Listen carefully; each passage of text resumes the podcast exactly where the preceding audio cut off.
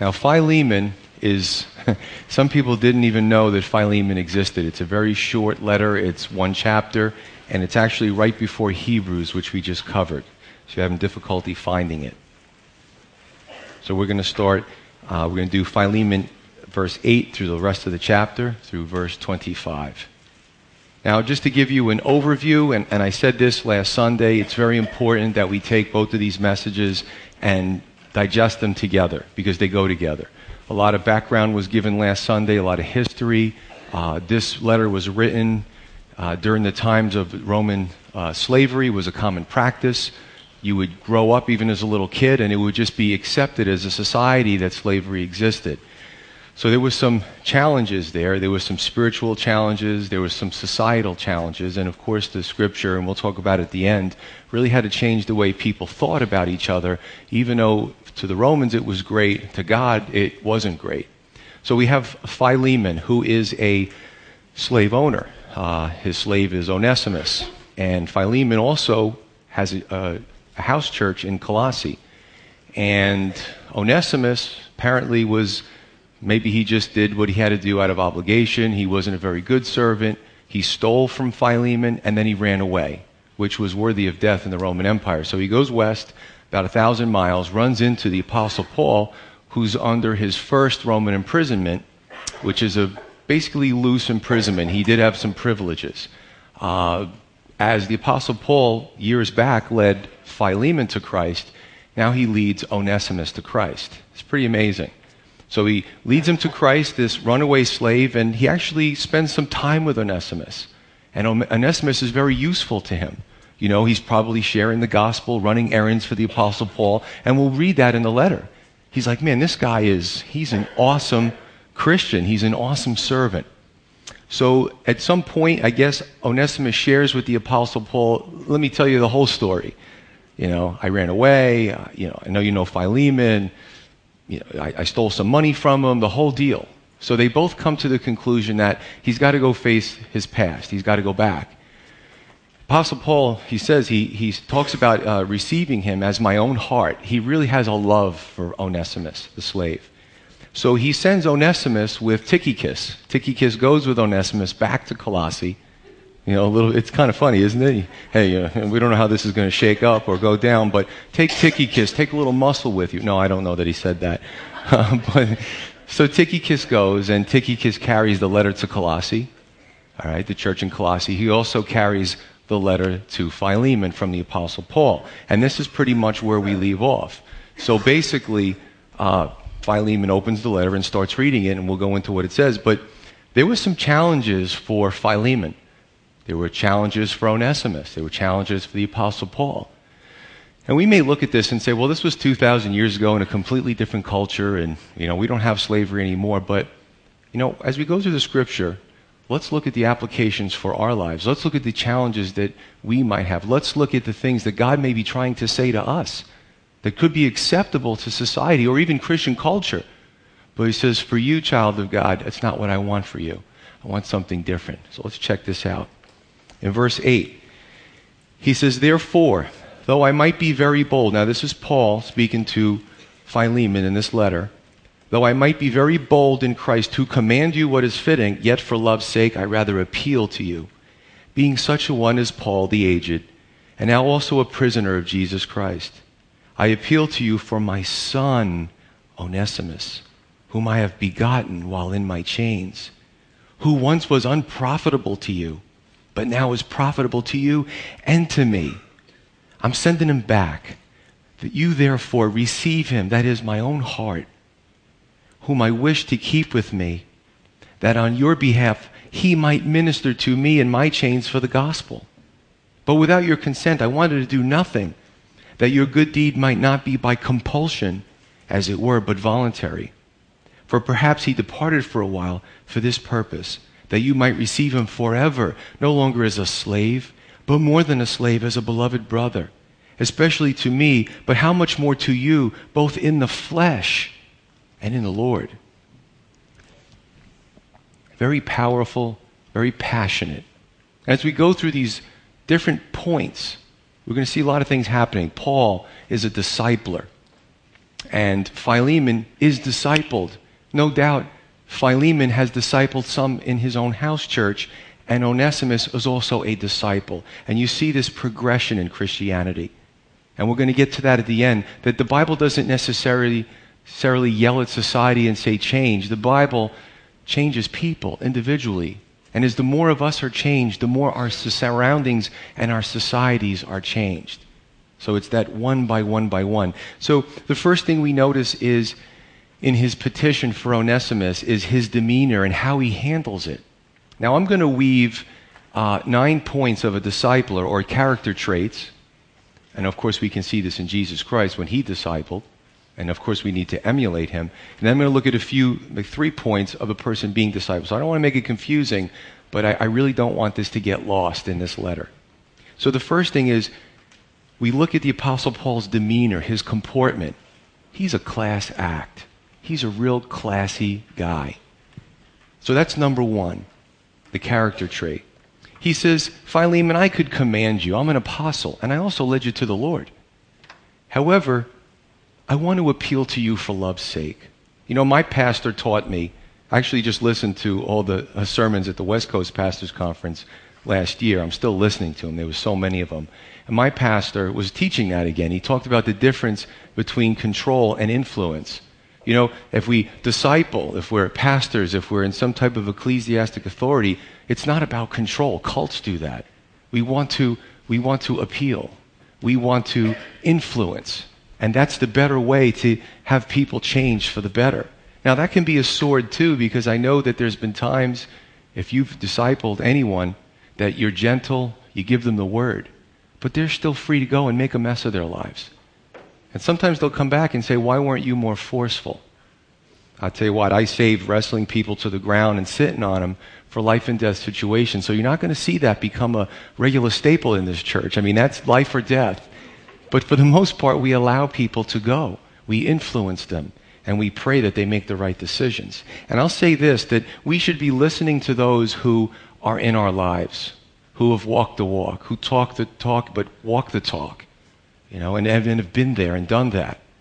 Right? But we also need to be sensitive to listen to God. And I got to tell you, I have a very busy life. I have a very busy schedule, but God isn't going to chase me around and say, Joe, I need to talk to you. I need to talk to you. You know, I need to stop and listen to him because that's not how he works. He's like, I'm always here. He's a constant. It doesn't change, but you've got to listen to me. And that's why we need that quiet time in prayer to be listening to what the Lord is saying to us. Another way to look at this is the Apostle Paul knew Philemon would make the right decision because he knew his character and he knew his heart. So the second trait of a discipler is that they have discernment. If you're discipling someone, you must have discernment. And if you don't, you need to pray for it. You need to get to know people. You need to understand them. You need to supernaturally be able to read them and see what their deficit is and how you can help them. So he knew that he would make the right decision. And we have these discussions, don't we? You ever hear? I know my wife and I sometimes have these discussions, and I'll say something, I'll run something by her, and I know what her answer is, but I just want her to confirm it. And she was like, Joe, you're the pastor. You need to be the better person. Oh, hey. Can't you tell me that for today I could be in my flesh and do what I want and get my rights? But the truth is, if we have somebody who loves us and they're a godly person, they're going to say this to you. They're going to try to talk to you about what's going on. And we want our, our rights. We want to be in our flesh sometimes, but somebody who loves us will believe in us and encourage us otherwise. Now, I'll tell you this, though. If you look at 1 Corinthians, it was a completely different story. There's a time and a place for everything. So, as a discipler, as, as the apostle, when he, he looked at the Corinthian church and all the bad things that they were doing, you know, you can imagine the worst thing that anybody could do. This church had it all. And to, to keep the church from imploding upon itself, from be, being such a bad witness to the Corinth uh, inhabitants and those surroundings, he did have to command them. He did have to lay down the law he did have to say, hey, knock it off. And I'm coming there, and this stuff better change by the time I get there. And that's my version of the Bible. It's a paraphrase. But he was very firm. So there's a time and a place for everything. But he understood that Philemon would make the right decision. Now let's look at it from another angle. The Apostle Paul knew that Philemon needed to grow from this. He might have been the pastor of the Colossian church. We know that at least he had a role in this church. So he needed to grow.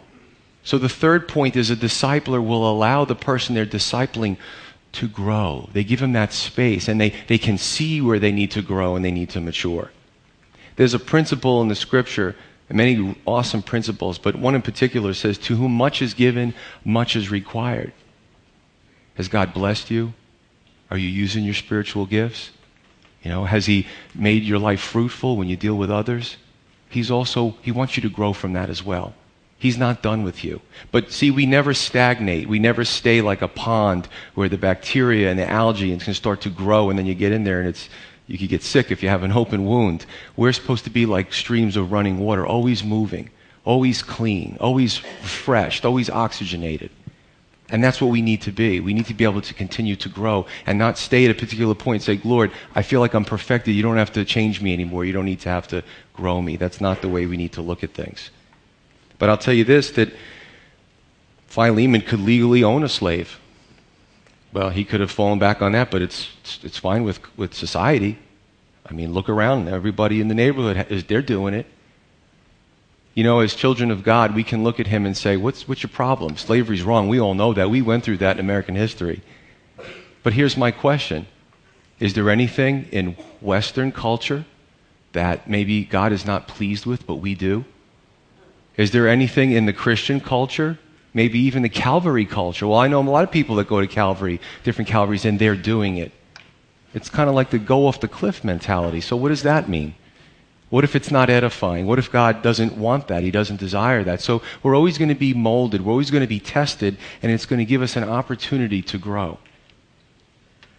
We also look at the Apostle Paul, I know I do, as this great brilliant mind, this awesome person that God used, this godly man. But what does he do? He appeals to Philemon with humility.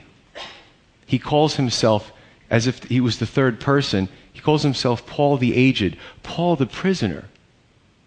So the fourth character trait of a discipler is that they do it in humility. Listen, whether it's in the church or in your job, I mean, are you so willing to uh, joyfully submit to somebody in authority over you if they point to their name tag and say, I'm the boss. You need to do this because I'm the boss. Doesn't really work. It doesn't impress anyone. As a matter of fact, I read an article and I commented on a, a blog on a Christian site about uh, some of the things that are going on on Christian TV. And I said two thirds of the youth are leaving the church. And the reason is because they're not stupid, because they can smell the hypocrisy. That's why they're leaving. They're not unattracted to Jesus. They're unattracted to some of man's ways in the church. Those old ways don't work anymore. Some will obey out of fear, an obligation, but it's best to have someone do the right thing out of love, respect, humility, and influence. Am I right or wrong that where you can take a lot of these biblical principles outside of this building and apply them to your life? at your job, with your family members, right? This isn't just for church. That's why we take the scripture, the application phase, and we hide it in our heart and we go out to the world and we apply those techniques because they work. Because God designed us and He knows our frame. Verse 10 He says, I appeal to you for my son Onesimus, my son, whom I have begotten while in my chains. And I just love to put myself in this situation. Could you imagine Philemon reading this letter? My son? Is this a joke? Where's the candid cameras, you know? And Tychicus going, keep reading, Philemon. but we don't know how much time has passed since Onesimus ran away. We don't know how long the Apostle Paul used Onesimus before they had this plan to send him back. So maybe as soon as he saw Onesimus' face, approaching the house in the distance, you know, what was his reaction? I could picture them just holding out the letter. Before you do anything, read this letter. Before you call the Roman guard, read this letter.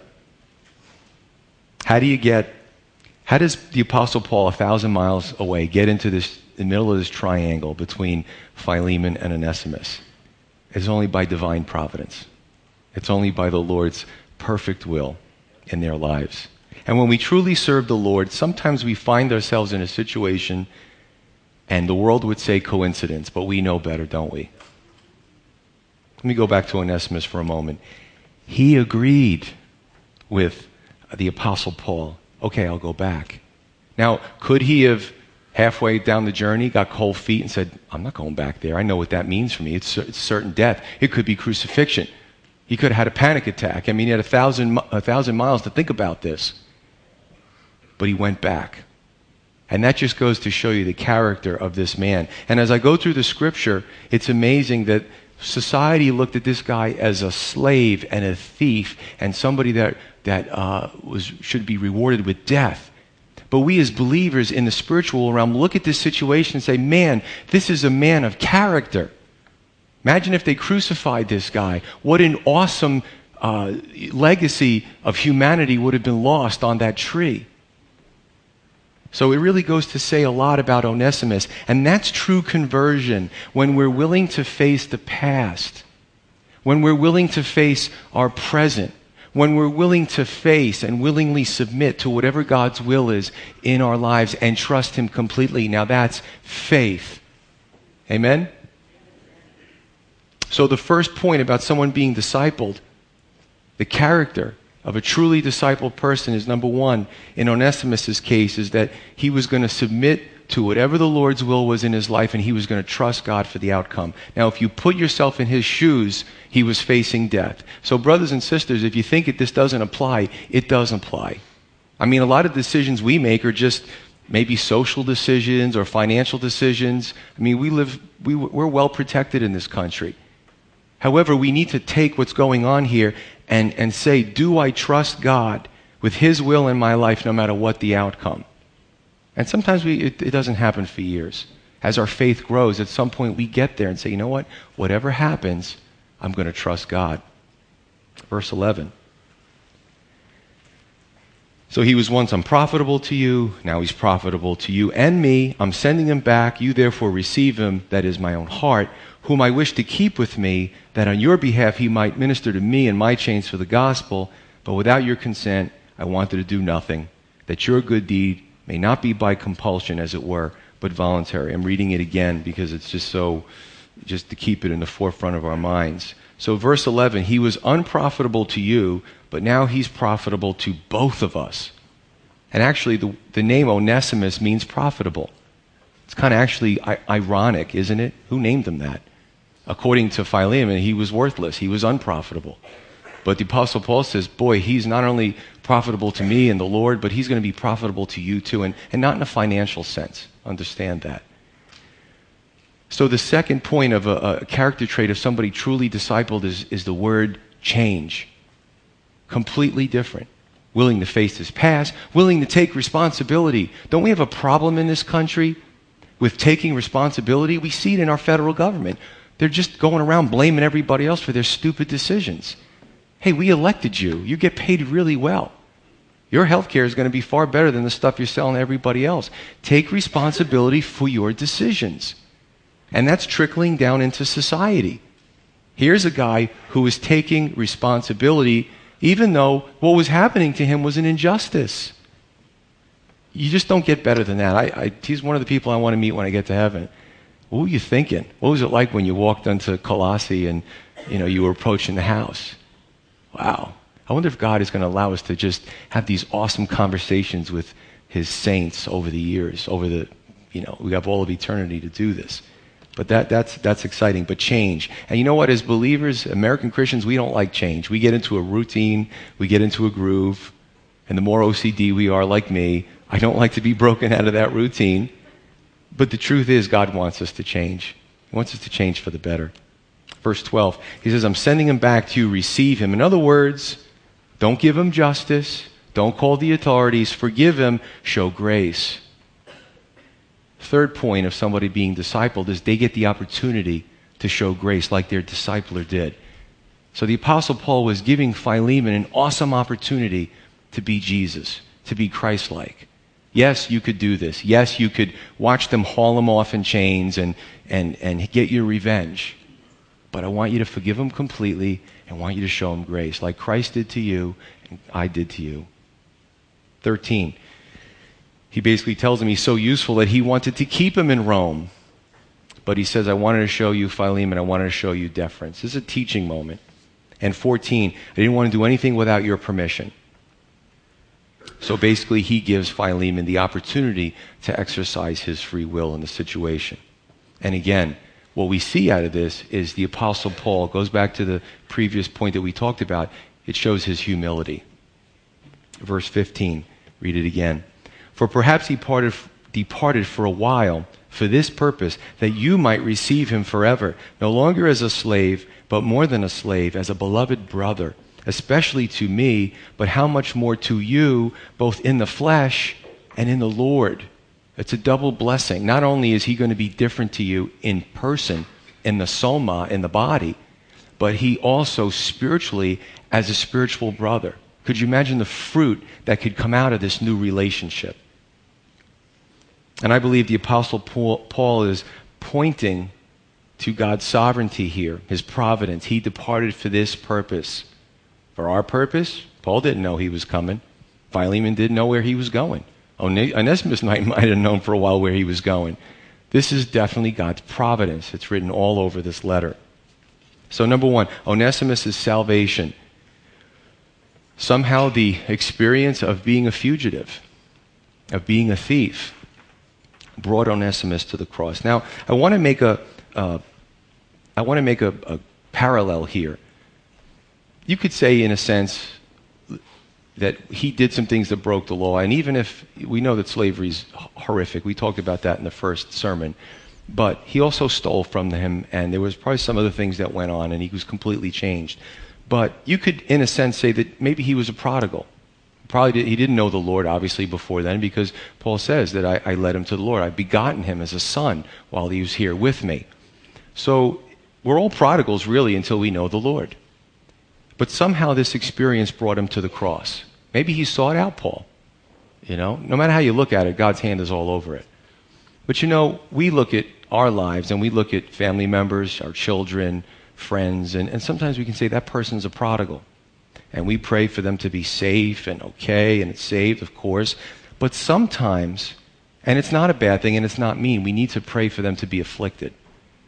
Sometimes it's not through it, until they have adversity in their life, until they actually see that something is missing before they say, Well, you know what? I don't have it all together, and life isn't perfect, and something is missing in my life.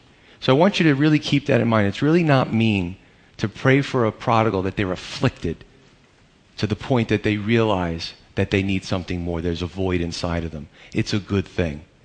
Amen? Two, Onesimus and Philemon were to be reunited now on different terms forever. Again, this purpose that God have, that God had. And uh, you know, we talked about this at the men's group yesterday morning. We talked about it a little bit the, when we when we prayed with the ushers, and even in the prayer. You know, young men, I, I really have a burden for young men, uh, and it's just like a certain age group that they're a lot of them are they're meandering through life. They're they're aimless and they have no direction, they have no purpose. And they're doing things to hurt themselves, and you know, um, even the whole thing with pregnancies. And, and these young men, they think, well, this is what a man does. And I've heard these things to go out and drink with the guys, to, to be violent. You, you look at this, this knockout game that they're doing in some of the cities and just decking people, and, and some of them have lost their lives over this. This is what happens to young men when they don't have purpose in their life. They become self destructive. You know, and that's why I, I really, I have, I have one child, I have a son, but God has put it on my heart for a long time to reach out to others, especially young guys, and just want to pour into them because I was that way too in my 20s. You know, my dad wasn't around a lot. My parents got divorced when I was very young, and uh, it wasn't until I, um, you know, went through life and some men took an interest in me and I was difficult, believe me, I was a handful. I still am.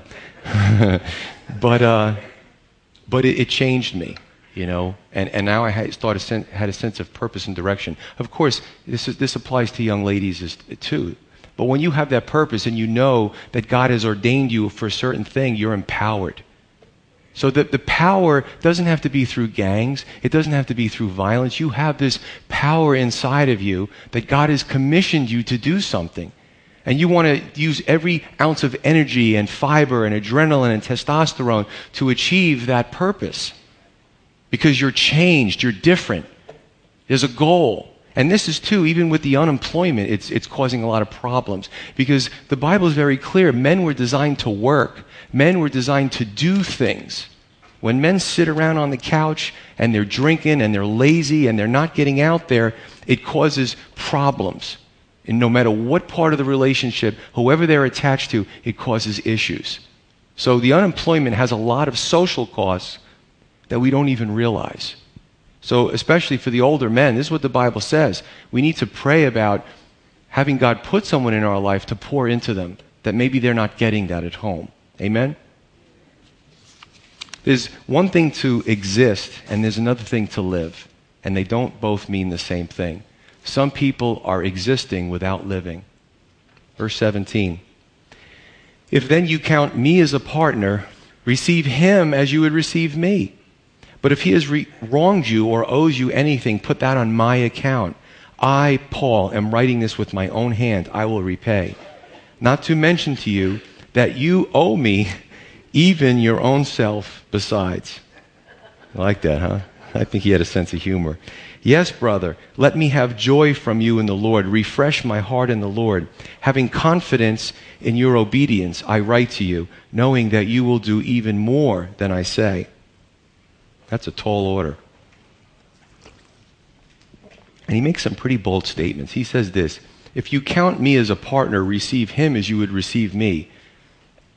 You know, to be a fly on the wall when Philemon was reading it, how many times did his eyebrows go like this? Wait, let me just read that again. You know, is the ink smudged? Did I read this properly? He's the Apostle Paul, and he's saying, Bring Onesimus up to my level. We're all equal under the foot of the cross. I love that. Now, this is a gamble, and I call this character co signing. The Apostle Paul was, was sending this out and signing with Onesimus, double signature. Receive him as you would receive me, character co signing. But even better than that, the fifth point, remember the fourth point? We're going to the fifth point of a discipler to foster equality. I love that. You know what Jesus said in the New Testament? He said in Revelation, He said, I hate the deeds of the Nicolaitans. Hate is a strong word. He didn't say I hate them because He loves everyone, but He hated what they were doing. The Nicolaitans, the conquerors over the people. And you know what? Nicolaitanism has been in the church, unfortunately, since the beginning. The ones who, who, who put themselves so high, whether it's their vestments or their, their mannerisms or their titles or their, their separation from the rest of the congregation, the Nicolaitans. I'm up here, everybody else is down there. No, that's not true. The Apostle Paul fostered equality. And you know what he also did? He said to society, I know that the Roman culture and that you've been entrenched in from little children says that there's different classes of people. I say to you that all men are created equal.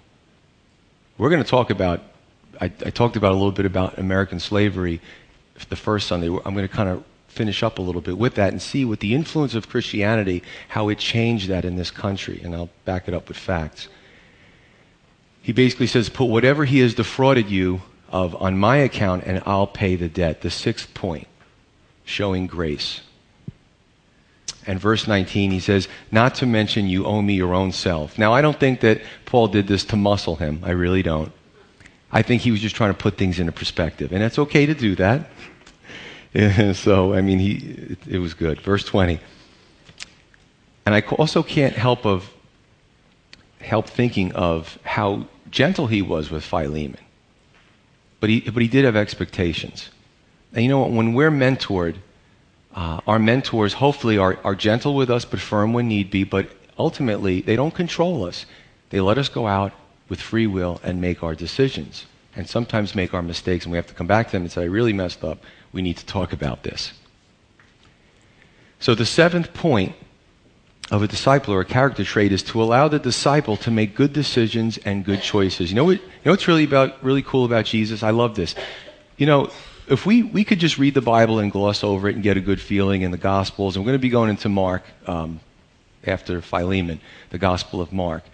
But you know, really pray about what the Lord's trying to show you. You know what's amazing? I love this. The disciples, they were uh, trying to cast out a demon, if you remember, and uh, they couldn't. They couldn't do it. And Jesus came down and he, he mildly rebuked them. It was a disaster. People were watching. They're, you know, they're trying to do it, and nothing's happening. I mean, you could just imagine ministry gone wrong. That's it. So Jesus comes back and he, he, he has it, you know, he, he huddles. The, first, he, he casts out the demon. But then he has a little retraining session. Isn't that beautiful? And that's how we learn. We learn from the scripture. You, you let somebody go out and you let them make mistakes. And then you don't beat them up. When you, you fix the problem, if you can, you, you bring them back together, you huddle, and you retrain them. Now try it again. And you know what? When Jesus left bodily and he ascended into heaven, they were on fire. And the power of the Holy Spirit. Did they make their mistakes? Sure they did. But he, they learned the lessons because they were, they were constantly being retrained. I, just, I just love that. Verse 21. So, this is great.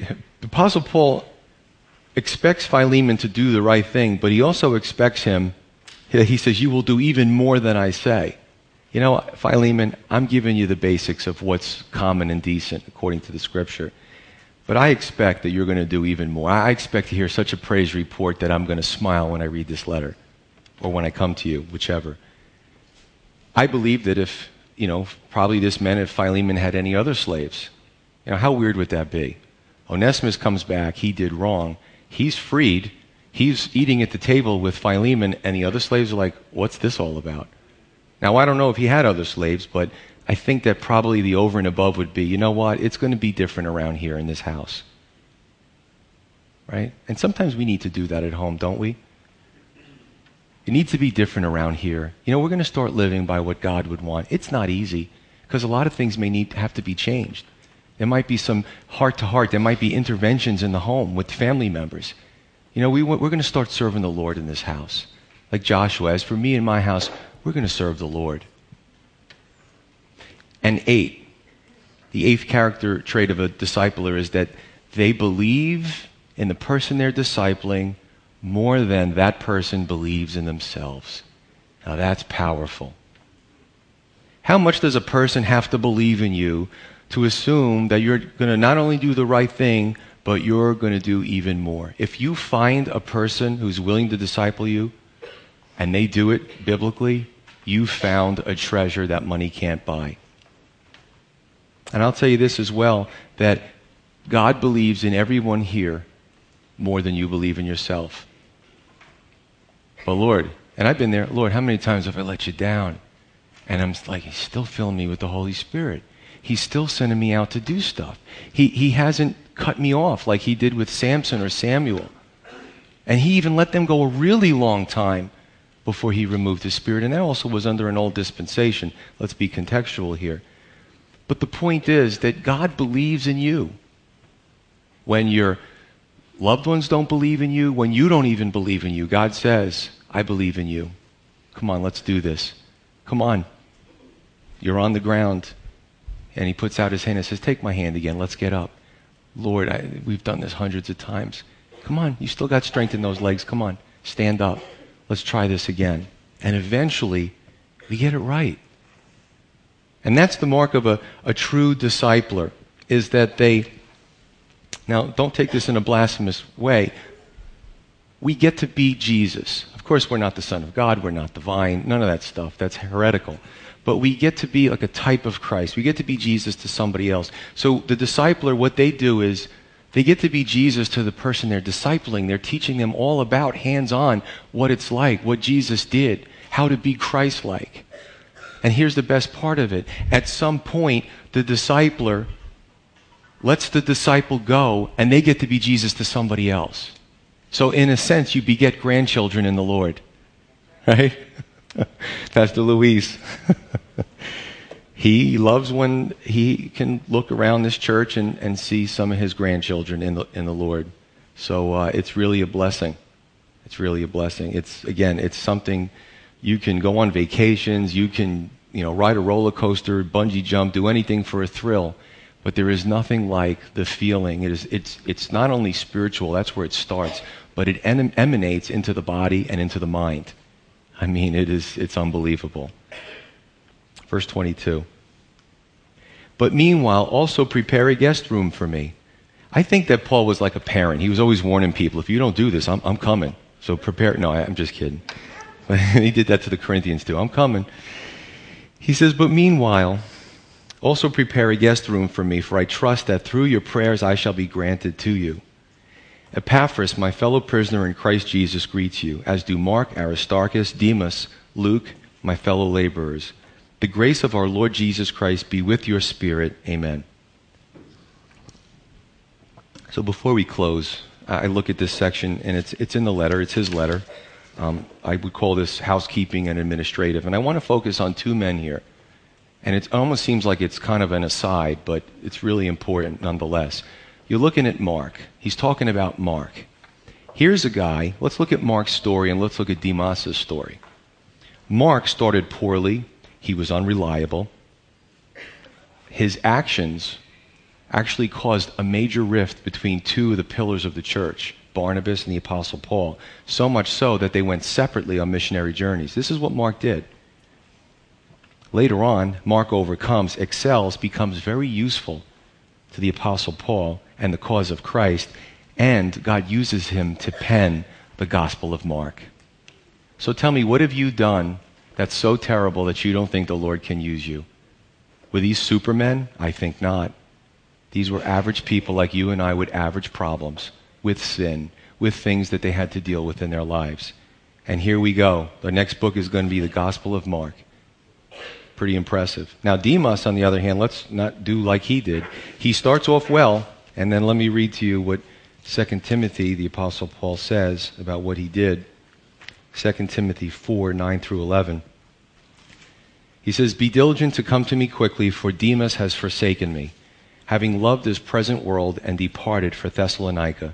Crescens for Galatia, Titus for Dalmatia. Only Luke is with me.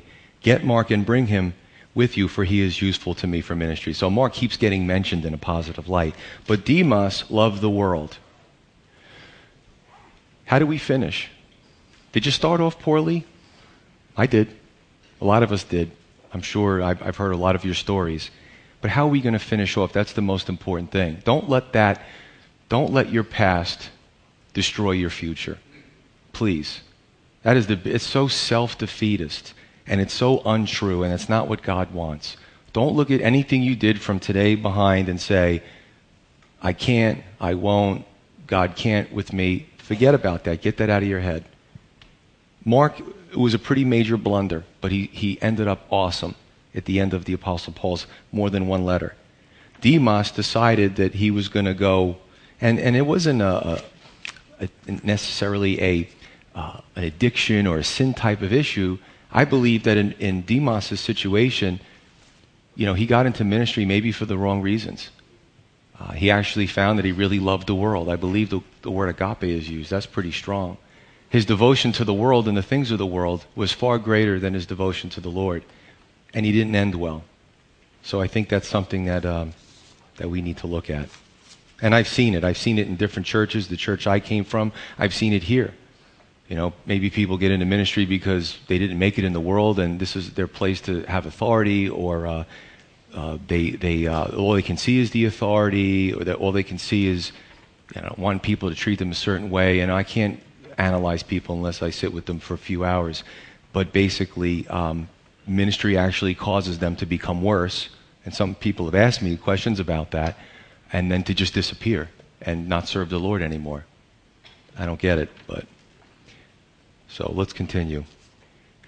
If we look at tradition, how does this end? Well, the letter doesn't tell us, but tradition tells us that Philemon freed Onesimus. He was obedient to the letter.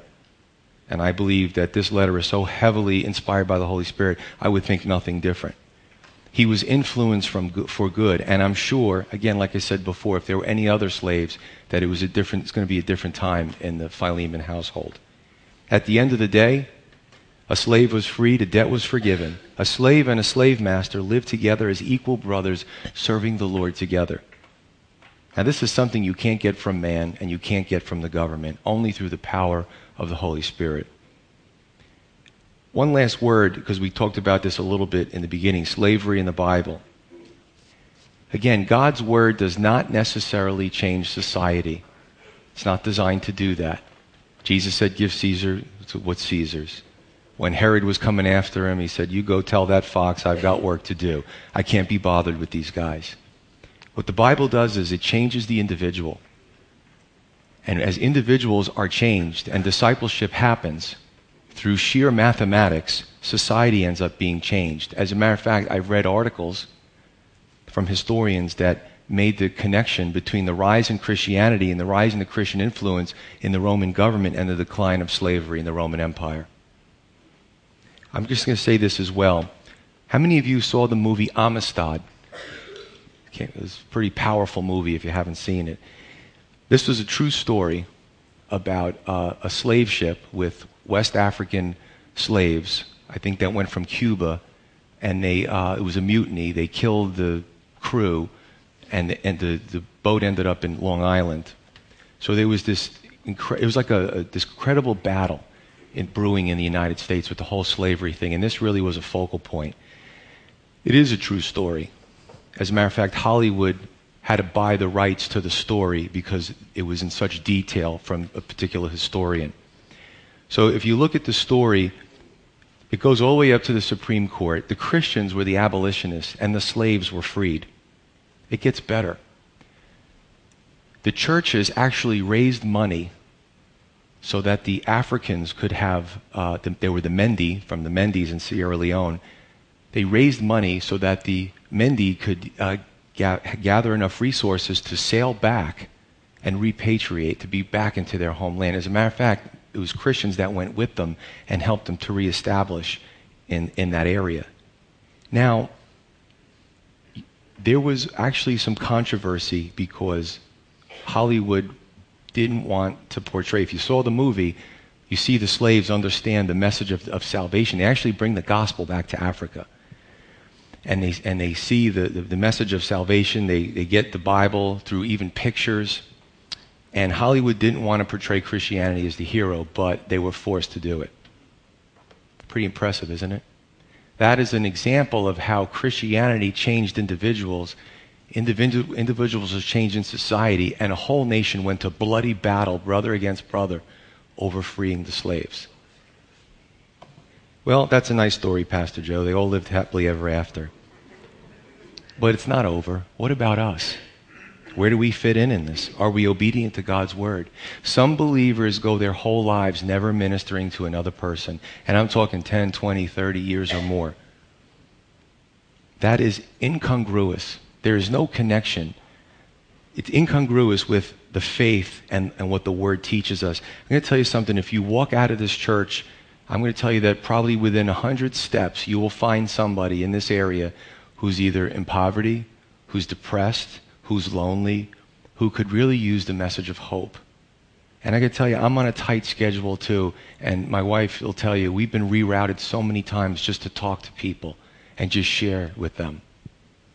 So it's, it's, it's kind of hard to really say that we're mature believers and we understand the word, but we're not living it. Quite frankly, there's no excuses because the Apostle Paul influenced Philemon and a whole Colossian church from a thousand miles away in prison. So we really don't have any excuses. You want to make a difference in this world? It's not going to be through money. It's not going to be through the temporal. It's going to be through reaching people one person at a time, raising them up, them up training them. It may take years. And then they do the same thing. And the person they're working with does the same thing. That's what Jesus did. How many times did he walk away from the crowds? There's ministries today, boy, they would love the crowds that Jesus had. They'd go gaga over those crowds. Jesus got in the boat to, to go off to the other side. There's too many people here. I, I can't work with all these people. You know, he was, he was an individ, he worked with individuals. And look at how they, they turned the world upside down through individuals. You want to make a difference in this world? It's not going to be by the flesh. It's not going to be through money. It's going to be by the power of the Holy Spirit and God working through you. And I think that if we read the paper or look what's going on around us, even in our country, the world needs it right now. So consider that. Let's pray. Father in heaven, Lord, we thank you for your word, Lord. We thank you for the really the understanding and the concept of, of how patient you are, how you